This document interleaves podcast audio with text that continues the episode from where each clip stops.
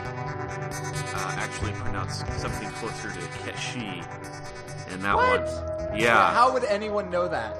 it's some sort of uh, Celtic or Gaelic language kind of thing, and so it's yeah. And since we're earnestly discussing pronunciations of Final Fantasy words, you you must have accidentally fallen into the Big Bang Theory theory. Hi, I'm Nick. Yes. I'm Kyle, talking about one of the only three things that we ever talk about on this show. I my sorry, my interests are so limited and narrow. I don't know. No, I, I, I was the one who brought up the the Vivi nightlight. Uh, did I imagine it, or at one point did was Aerith Eris, and somehow they went back and changed the end of her name to a th sound? Yeah, so apparently, I say apparently as if I haven't read about this in depth and know these things. Yeah, Eris, when she came to the US Final Fantasy VII version, was written Eris, and so grew up with it being Eris, but I guess that was itself a mistranslation, and it's supposed to be Aerith with the TH, and it's been hard for me to adjust to, but I do try to say Aerith, but I always just feel like I'm lisping the name Eris. And I'm not gonna lie, uh, unrelated to playing that game or preparing for this podcast or um, being in this spontaneous conversation, I was thinking about that in the shower this morning. That's that's what my relaxed You were thinking about Aerith in the shower this morning? the pronunciation issue. You bastard! She's like your little sister in the game. Come on. Well, she's the little. si- I mean, no, no, she's not. It's Cloud. He's got he's got two sex friend options. It's not. I've got my horny friend, and then I've got my totally virginal familial bond friend. No, it's do I like the sassy one or the cute one? But there's no little sisterness about Aerith here. And or the ninja one. The ninja one, But I they're think, not they're not ever really shipped, are they? The ninja one to me comes off as too young. That's enough of that shit. Hi everyone.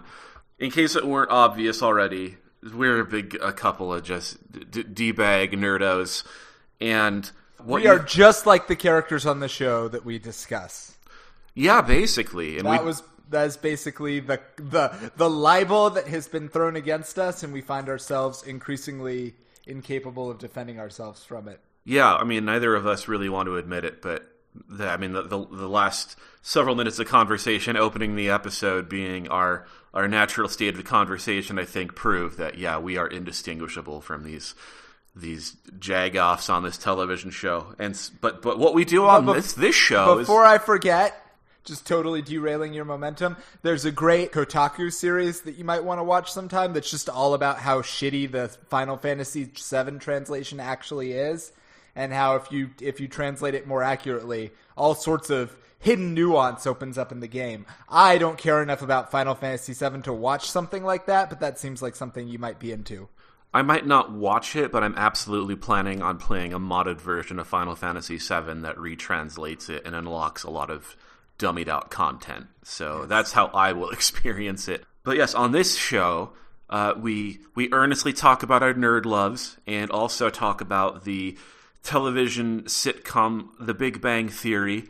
Uh, we're currently in a little over halfway through season four, and we uh, we we pick it apart. We we summarize it. We we give our own thoughts and feelings on it, and we we look at it not just as a, a, a show in in a void, but also as a as uh, we look into how accurately it represents nerdos at large.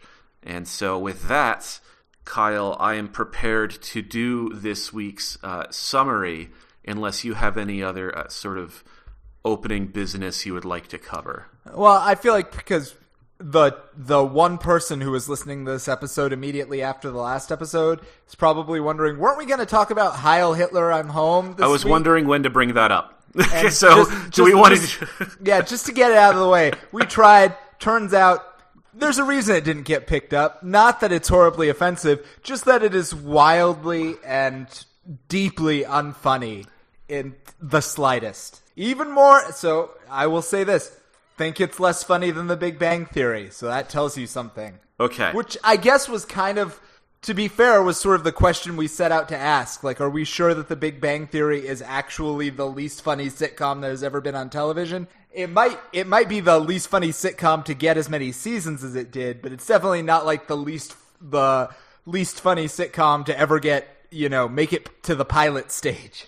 I feel like you are greatly hyperbolizing the, the, the mission we went on. I do not remember us asking whether or not uh, The Big Bang Theory was the least funny sitcom ever.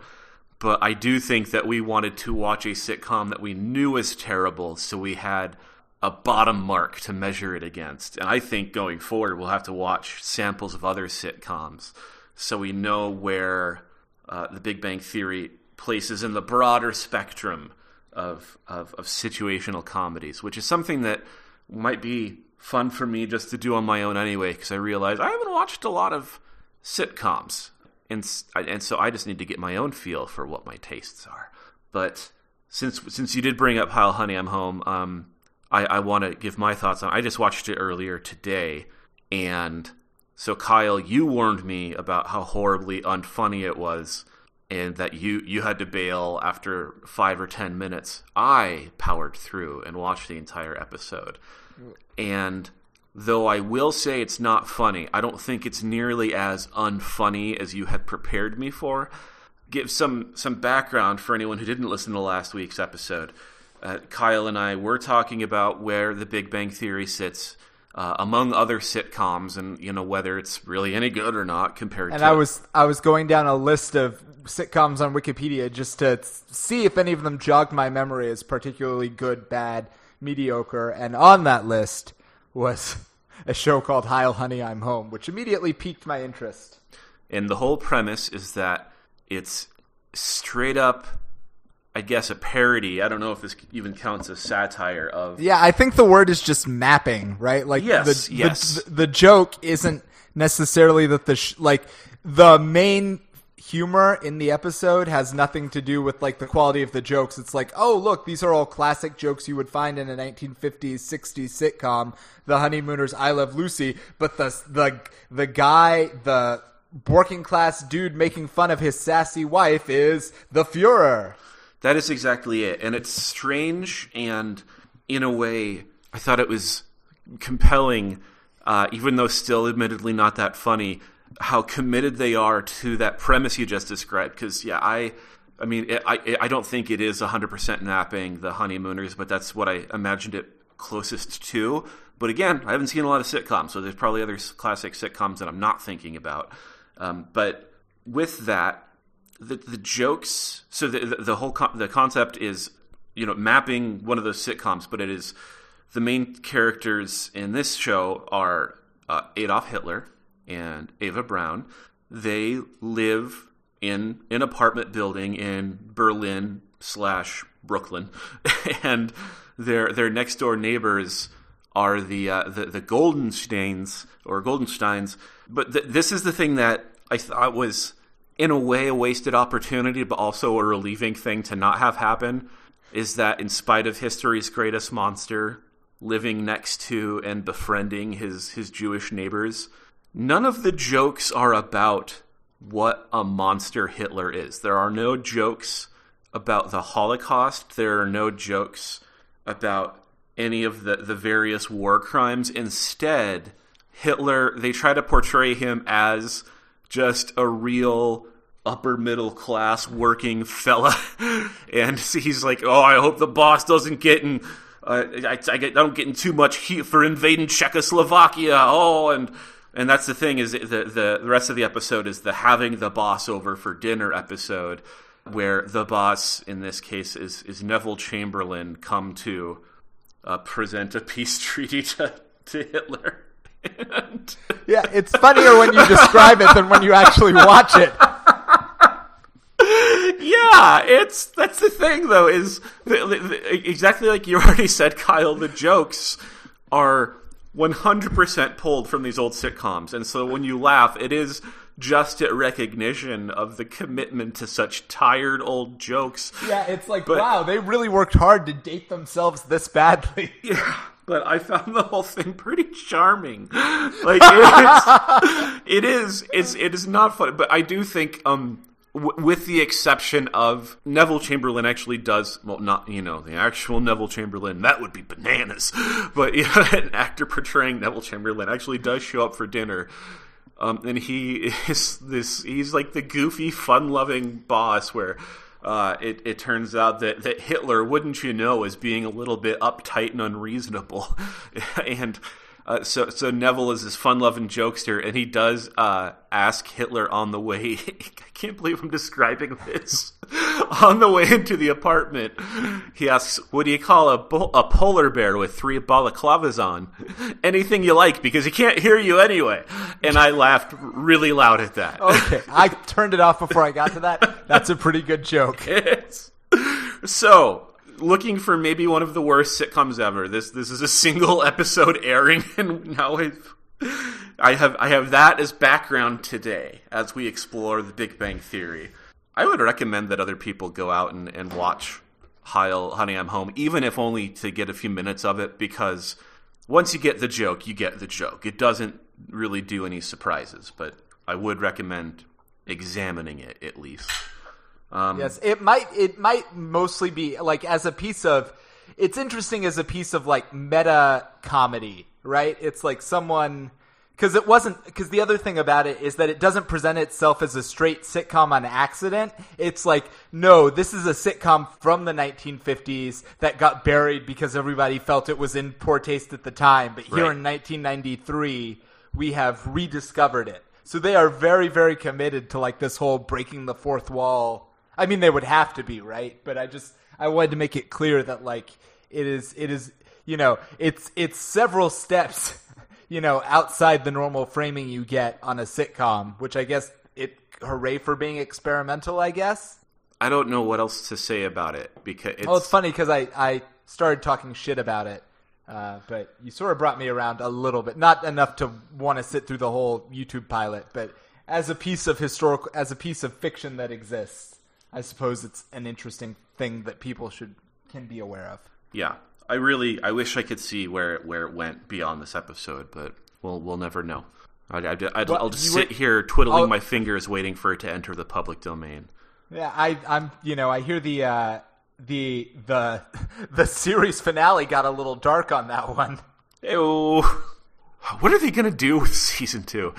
Anyway, um, now we should actually talk about the thing that we usually come here to do, which is to to pick apart the episode we saw today. And today's episode is season four, episode seventeen, officially titled "The Toast Derivation."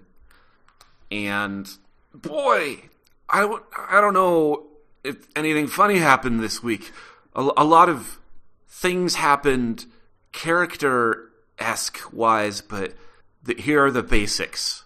Sheldon and uh, Leonard are getting ready to go to Raj's from their apartment for pizza night, but Sheldon is not having any of it because he's like, We've had pizza night uh, this same day every week for the last eight years. We can't just change that. And Leonard's like, Yeah, we can. Priya, Raj's sister, is over there, and I'm going to go make out with her and touch her butt. So you can either stay or you can go. Uh, and uh, after a little bit of bullying, Sheldon does go to Raj's. Uh, it is basically the same hangout they would ever have, but it's a little bit more fun. Sheldon can't handle it, and he, he busts out of there. And so this is our our instigating event. Is, is Sheldon can't handle the the variation to his regular good times, and he goes to the Cheesecake Factory to to share his woes with Penny, who's bartending. Amy's like Amy video calls him is like, "Hey, you recognize, of course, that Leonard is the nucleus of your friend group, and that your good times completely orbit him, and that if you're going to have good times without him, you have to put that together yourself. You have to you have to go into a new galaxy of friendship." And so Sheldon does exactly that. It's one of these hangout nights. He invites uh, he he stays behind at the apartment and he invites over from previous episodes. Every single recurring male character who has ever been on the show more than once. Basically, yes, we've got uh, Kripke, the the snarky professor with the speech impediment. Uh, we have Stuart, the sad comic book shop owner, and we have Zach, uh, Penny's ex, who is incredibly friendly and stupid. And they try to have fun together, and that's too much for Sheldon. And he bails on that too. Wah, wah, wah, wah. And ultimately, uh, he resolves to just try to have as good of a time with his friends as he can, kind of accept that, you know, he can't have fun on his own terms all the time. And then also near the end of the episode, while all this is going on, Amy and Amy Farrah Fowler and Bernadette go after uh, Penny to be like, "Hey, you must be real broken up that Leonard's boning Priya and she's beautiful and it's going great." Penny's like, "No, I really don't care." And they're like, "Well, we need to get your story getting back towards the forefront of this narrative, so we're going to have a girls' night out."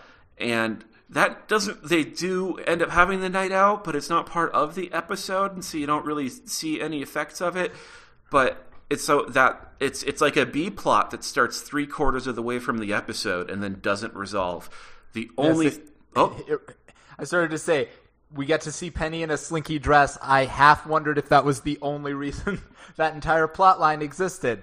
That's very possible, because there was a lot of build up to it too, and and so w the end of this scene is um, them dragging Penny out, and and Bernadette saying one of the purposes of going out is to you know get some random hunk of meat to to bring him home, do what you will with him, and then and then send him off on his way with with bite marks on his hiney. And I was like, Bernadette, you again are after yeah. my heart. And she was she was like, "Boy, I could never imagine having that kind of pull." And I was like, "Really?"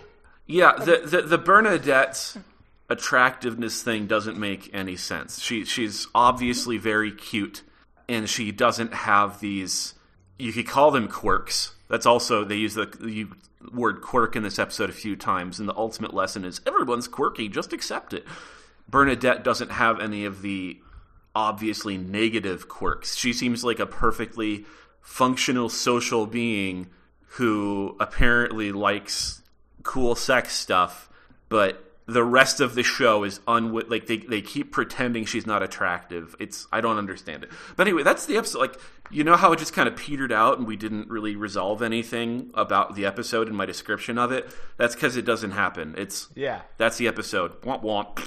Yeah, it, is, it literally it gives you because I did think we're jumping around a lot in this episode, but you basically you jump around to three different locations and you never see how any of those situations resolve.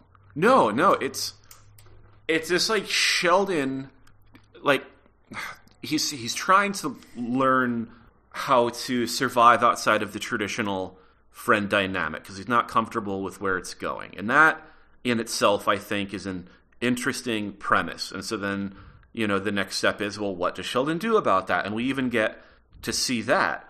But then the lesson he learns is to not learn a lesson. Well, maybe it is, but he's like, well, yet I no one's going to have fun the way I want them to have fun, but I guess I just have to accept that. That's part of being human and a friend and etc. And I don't know. You know, it takes us back to our status quo, but nothing interesting happened.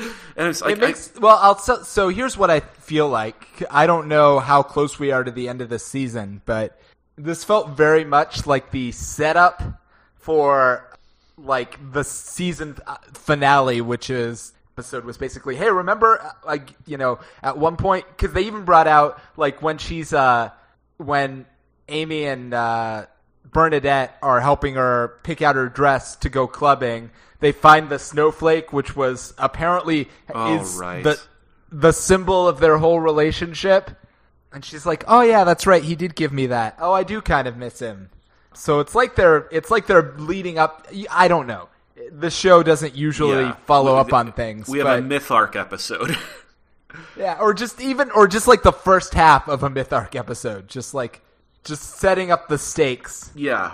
Well, and so how about we we play this game for a moment? Is you know we we usually you, you know what the best part about this wacky and wild sitcom is you can never see what's coming because there is no thread.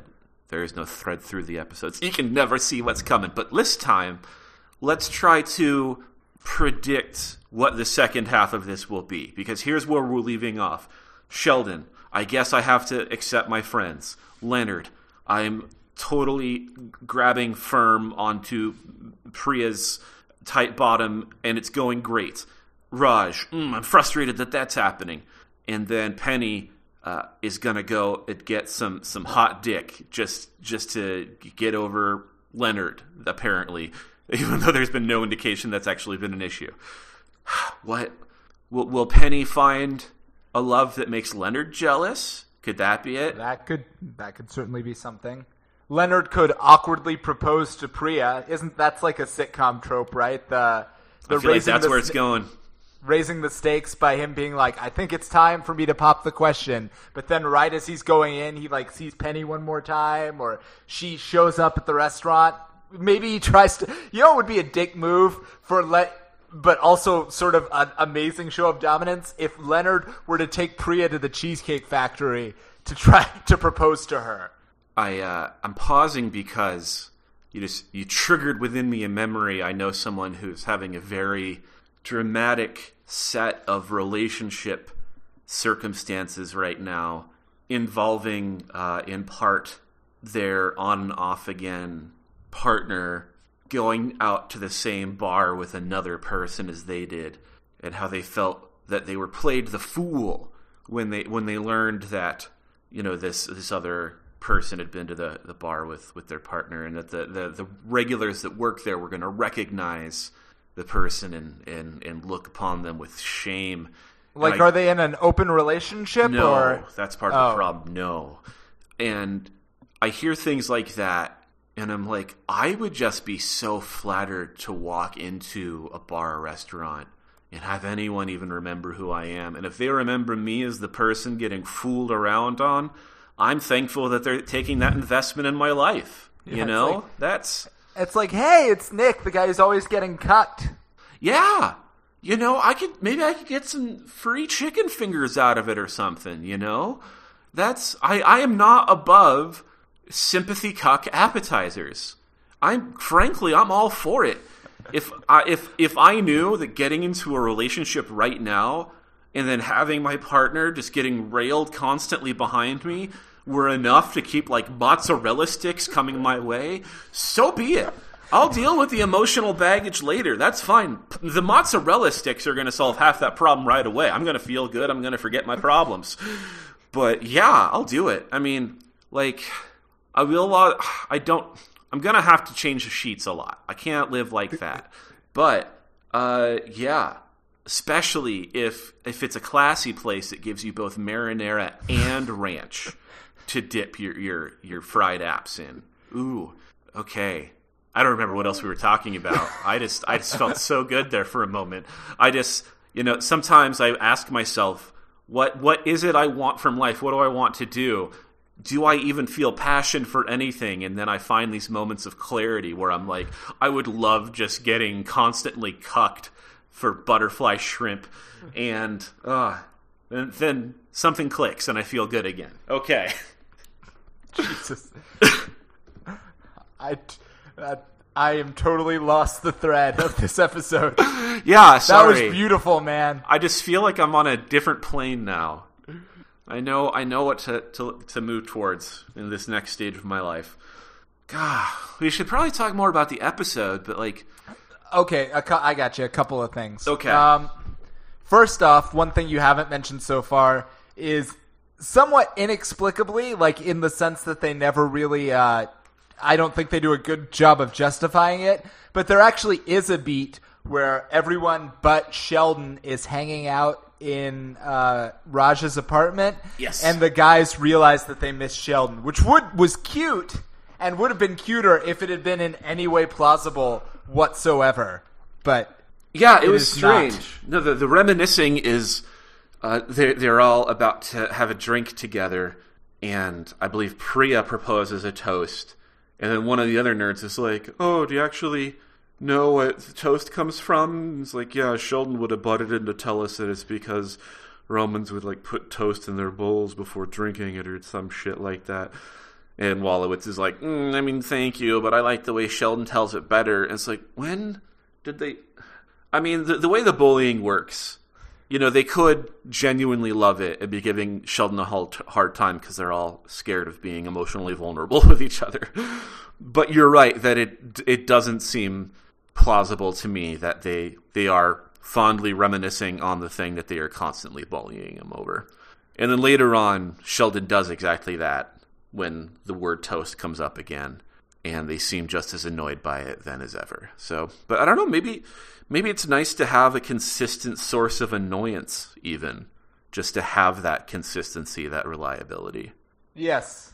Well, in that sense, uh, I guess that it, we said there was no through line in this episode, but I guess the closest we get to a through line is people try new things or try to move on and find that they kind of miss the old things, maybe, but it's never explicitly stated by anyone. Yeah. Um, in that sense, so continuing our theme of are we sure we're not as much like these characters as we thought? I did actually kind of relate to Sheldon on the whole we're gonna go somewhere else instead of having pizza here thing. Mm-hmm. Like I realize it's most of the time when Sheldon does stuff like this, it just looks like OCD to me. And this, or even that is, I shouldn't say that. That's ableist. But I mean, it just looks like something he's making a big deal out of something, and I can't even understand why anyone would think it is important. So I just chalk it up to him being obsessive and annoying. But in this particular instance, I thought a he might have had a point, which is if we've really had this tradition that evolves over the last like five, eight years, shouldn't we at least have like a conversation about what it means that we're not doing it anymore? But mostly that is just to say that as as a socially anxious person, I really relate to his whole quandary here because he's basically saying, "Look, I want to hang out with all of you, but I don't want to do it in any environment. I only feel safe in environments where I have some kind of control. And you're asking me to give that up. And I feel inexplicably and irrationally like if I do that, something very bad is going to happen. And that is something I have, in fact, felt many a time. And when you felt that way, did you then take over whatever space you were sharing with another person to invite some loose acquaintances over that you've never any expressed any actual interest in. No, that's bananas. That would make things much worse, right? So that's where the comparison breaks down because it's like, oh, my friends are having fun elsewhere. I must fill the void with complete strangers. Is is wrong. Although I will say, again, if I had invited some people over and one of them was like you know what? Why don't I just go back to my car and get the karaoke machine that I carry with me all the time and bring it back in here and hook up to the TV and we can all get wasted and rock out all night long? I would have been like, I, you have been hiding your light under a bushel. My, I've been waiting my whole life to meet someone as awesome as you. I, I made the right choice after all. Fuck those other people. Karaoke till dawn. On the one hand, I'm, I'm glad you, you feel that way, but on the other, I'm imagining that scenario and being like, "Oh yeah, Kripke, cool, go get, get the karaoke machine. That sounds great." And then the second he leaves the, the apartment, I I board up the door behind him so he cannot return. But I say that also knowing that for like two or so years of my life, my friends and I would routinely play Rock Band and Guitar Hero together and scream our lungs out. And I guess that is essentially karaoke, and I loved that. So I don't know where I stand. I guess the quality of the people is what matters most to me in that situation. I mean, they're all good dudes, right? Like the, in fact, they are in many ways better people. Well, Kripke is is kind of a jerk, but Zach and the other guy, the comic book guy, the very little amount of information we have on them makes them seem at least as nice and as and as kind as the people we are we are forced to include in the main crew every week. If this show were about them instead, there's no evidence in my mind that it would be an inferior show. Yeah, I wish that they had more regularity in the series and maybe you know instead of having random totally throwaway single episode b plots you know like with a sitcom everything is essentially supposed to remain status quo so people can jump in and jump out without missing a whole lot. But it would be nice to have these side characters maybe have arcs in the background, like some good B C plot stuff. I want to know how Kripke's terrible experiment where he's trying to build himself a cybernetic body is going. I want to know how. Um, oh, I can't remember. I I can't believe I can't remember her name anymore. Dar it was Darlene and Roseanne. Uh, the the the the very dry sex friend that Leonard had. Yeah, I know who you're talking. Well, I guess me knowing who you're talking about doesn't help the audience, does it? Can you not remember her name either? Leslie Winkle. I want to know how her scheme of pay for play sex going up through the research chain works. That was gibberish. Those words. That was, was a random selection. Um, but things like that. So, something to keep me more invested, other than at the very end of an episode being like, "Oh, Penny, don't forget that Leonard got you a snowflake once." There are show. I mean, well, there are plenty of shows that do that. That give you like great. Arrested Development comes to mind. Parks and Rec, like all of those shows. It's like every time you are reintroduced to a background character, they've got something a little different going on. Right. Not this show, though, so far anyway. Although we do find out that now what's his name is now living in the comic book shop, so I wonder if that will bear right. any more.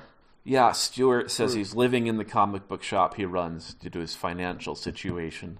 Uh, which I don't know. That sounds kind of like the life.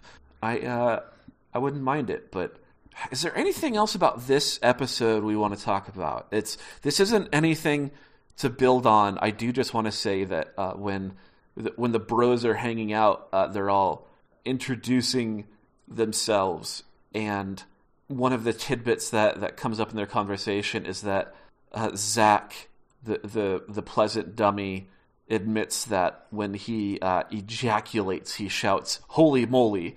and that's a fact I love about him. And I feel like I need to develop a trademark shout for when when I too reach my peak. Well- Because right now I usually just say I'm sorry and slink out of the room. I need to overcome that. I gotta say the way you the way you you gushed with excitement when you remembered Leslie Winkle's name Uh-huh. sort of made me think that you should just whenever you're on the verge of finishing just shout Leslie Winkle, you know, without to whoever you're with and see how that works. I am going to start doing that. And if anyone has a problem with it, well, they can take a hike. And I'll be so alone. Uh, anyway, I don't know. Like, anything else you want to get into? All right, because basically, I'll, I'll I'll tease this because I feel like this conversation deserves to be in an episode where I can point more at like what I'm trying to talk about. Okay. But I was watching. I've been going back and rewatching Community, a show we often compare to The Big Bang Theory, um, and I don't want to like get super into it now, except to say that watching Community reminds me of how like I like jokes to be written and I can I feel like I'm on the verge of being able to articulate exactly why the jokes in Community are better than the jokes in The Big Bang Theory. So you're working on your goof scholarship, and you are prepared to start giving us so, some essays on the topic. I'm I'm working like it's probably not going to be that interesting, and it's probably going to be something that you've already figured out. But uh, it was it would be good to have like an example in this episode. But not Right. much funny happened in this episode. Yeah, but they didn't even they didn't even try to make any jokes in this episode for the most part. it's hard to it's hard to point to a bad joke because it's hard to point to a joke. Which is also weird, right? I mean, if nothing else, it's weird that the show makes so little attempt most of the time to make like actual jokes.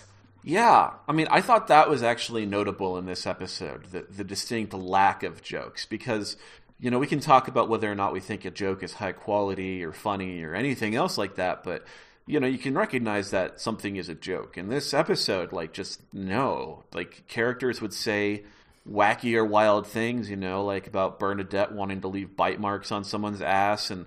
Amy Uh, Farrah Fowler apparently masturbates with an electric toothbrush. Yeah, that But she that like- she calls Gerard. But like, there's there's there's no setup or punchline there. No. She's just like, ah. They're- they're I- just saying sometimes when I get things. stressed out, I break out the electric toothbrush.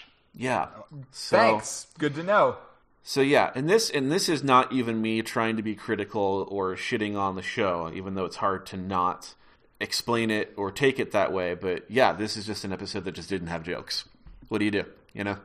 Not like we have jokes. no. I no. guess if we want to be fair, it's like the show is is about as about as funny as we manage to be most of the time. So Yeah, we really broke even on this episode. With that, let's move on to our nerd thing of the week. I have one loaded and ready to Oh, oh, wait, no, I have one more. Of course, I forgot the most important thing. Oh Although Jesus! Oh Jesus! Oh Jesus!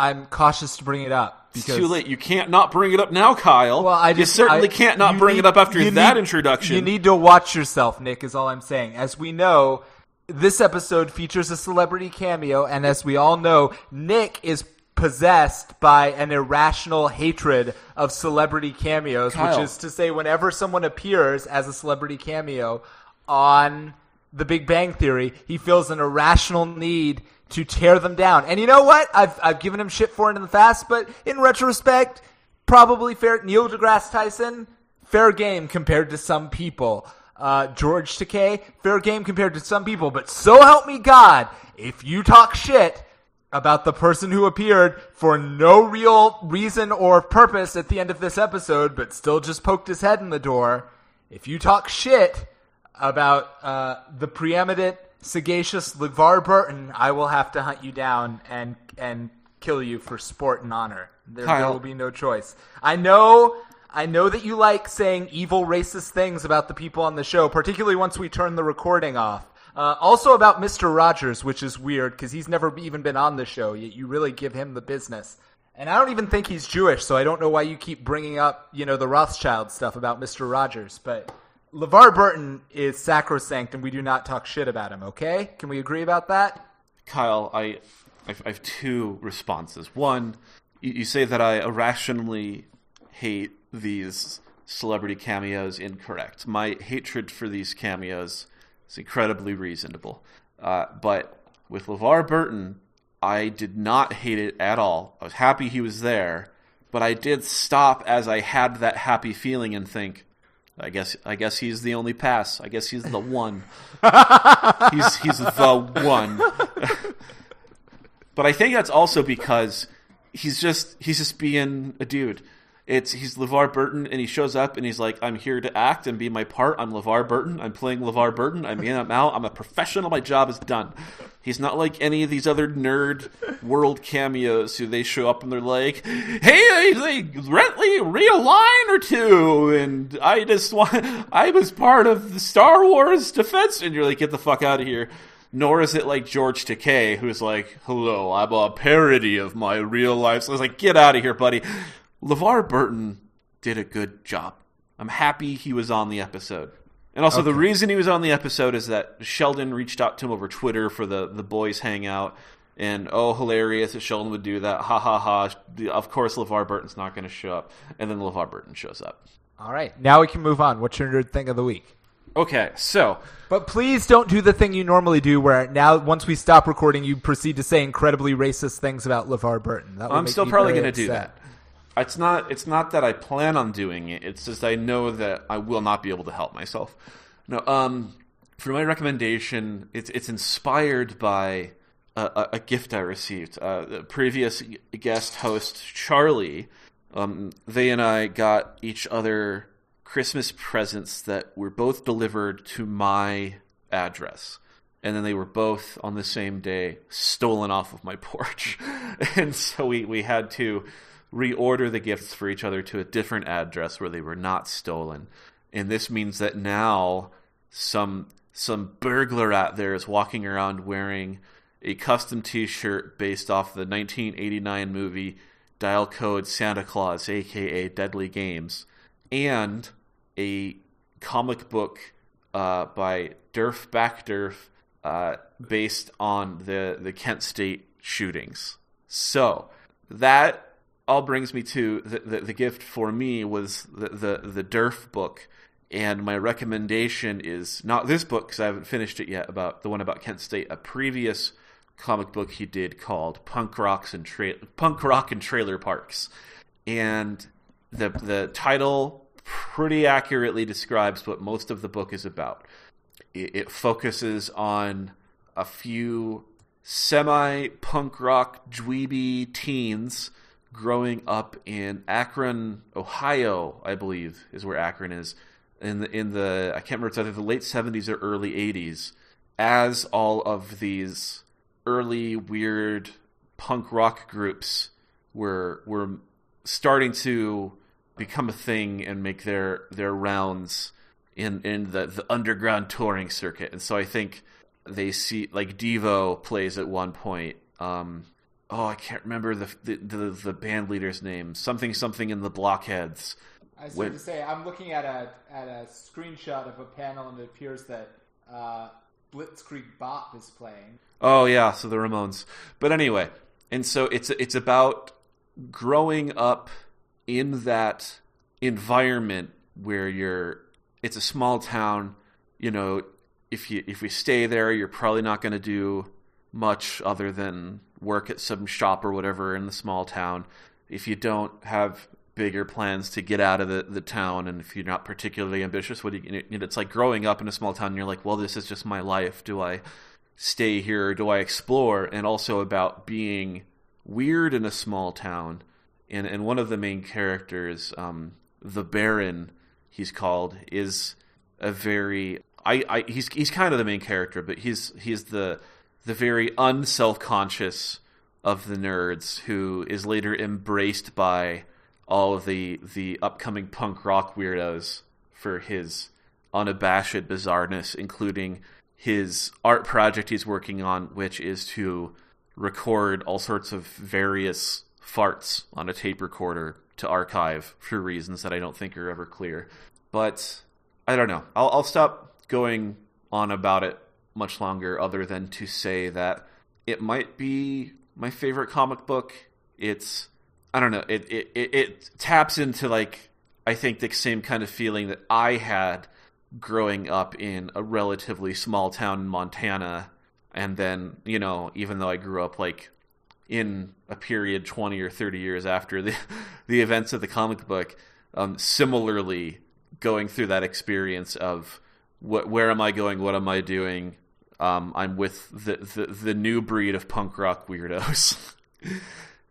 and uh, trying to oh, figure out what to do with my own weirdness.